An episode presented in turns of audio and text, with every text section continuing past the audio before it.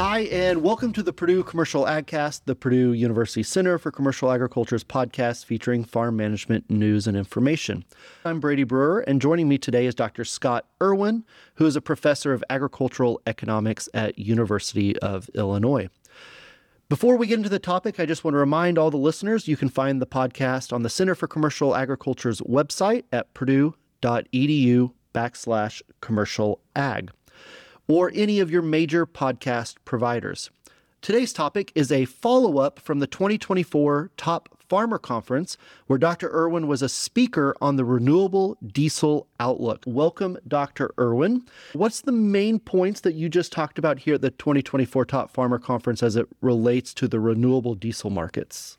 Well, there's been a boom, Brady, in the building of renewable diesel plants, and consumption has been exploding.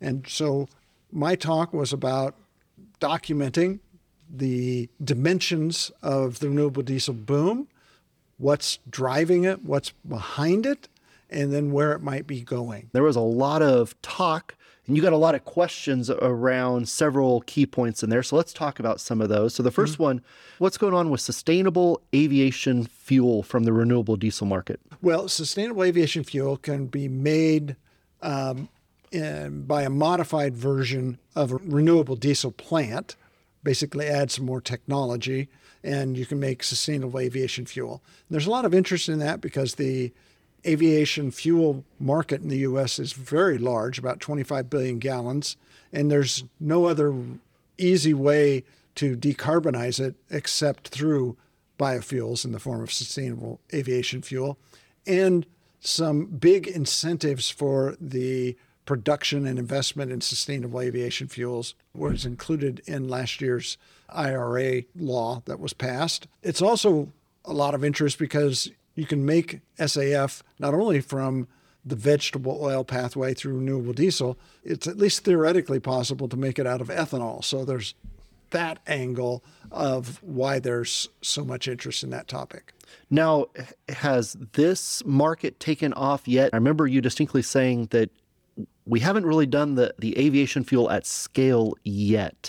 So is this technology just in its infancy, or is there a long ways to go to see how much this market is going to develop? There's a long ways to go to see how this market will develop.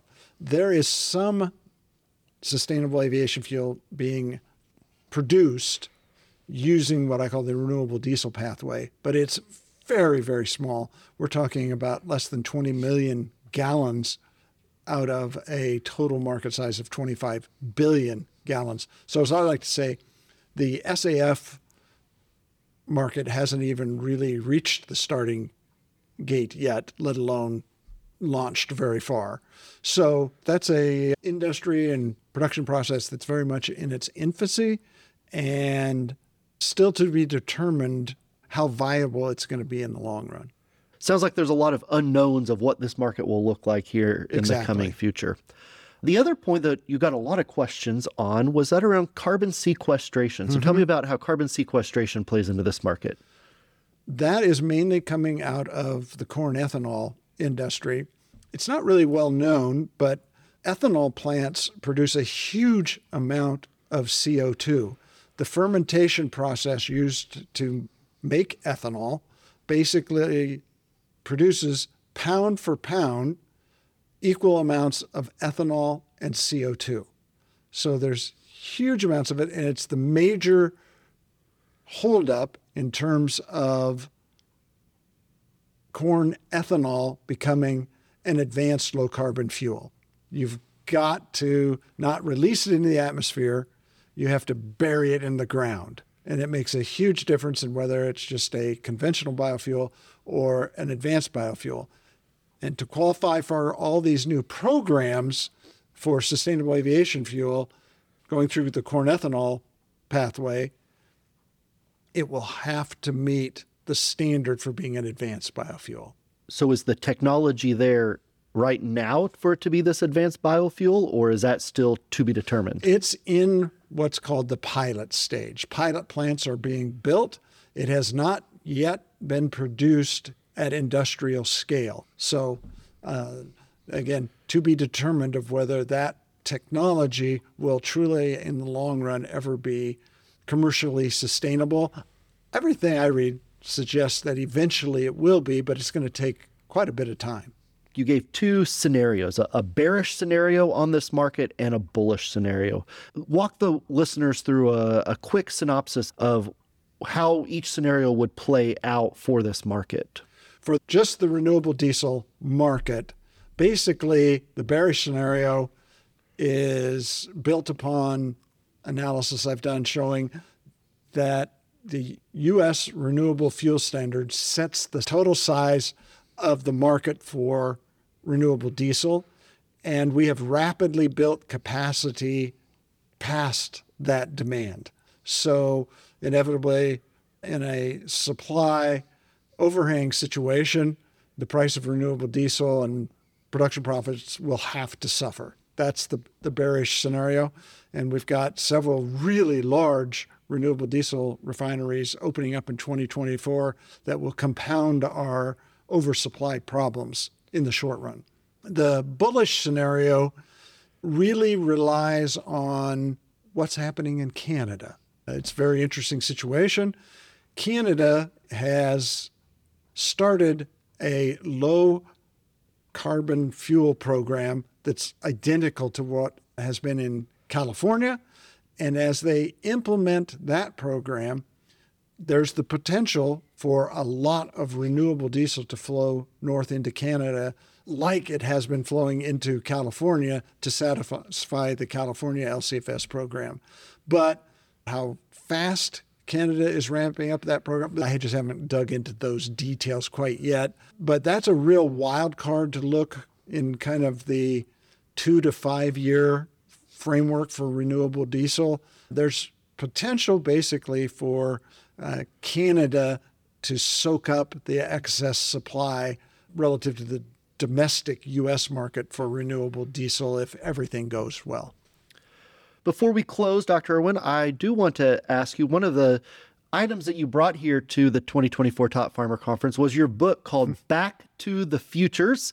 If anyone wants to purchase this book, you can buy it on Amazon. Search Back to the Futures by Scott Irwin, and it's available in paperback, hardcover, ebook, and audiobook as well. Tell us a little bit about your book. Well, thank you for asking, Brady. It was definitely a labor of love. You know, been out in academics a lot of decades, and I wanted to do something different. I wanted to write something not for an academic audience, but something for a broad general audience that was a fun and entertaining way to help educate people about something that's been my life's focus professionally, the commodity futures markets. And so I got the idea of combining wild and crazy stories, particularly growing up on a farm in Iowa, as a way to make the topics interesting and then teach about various topics in the markets. And that's what it is. That's awesome. So you intermingle your life stories growing up on a farm in Iowa and then use that to transition into lessons about the ag commodity markets. Yes, that's exactly. As your old department head, Jason Lusk, said about the book, he said it's half memoir and half primer on the commodity futures markets. But the stories, as funny as they are, do serve a purpose. I like to call them market parables. They're all there to illustrate in parable fashion the topic that I'm going to be teaching about and discussing in the rest of each chapter. So if anyone is wanting a fun yet informative book to learn about the commodity markets here in agriculture, pick up a copy of Back to the Futures by Dr. Scott Irwin.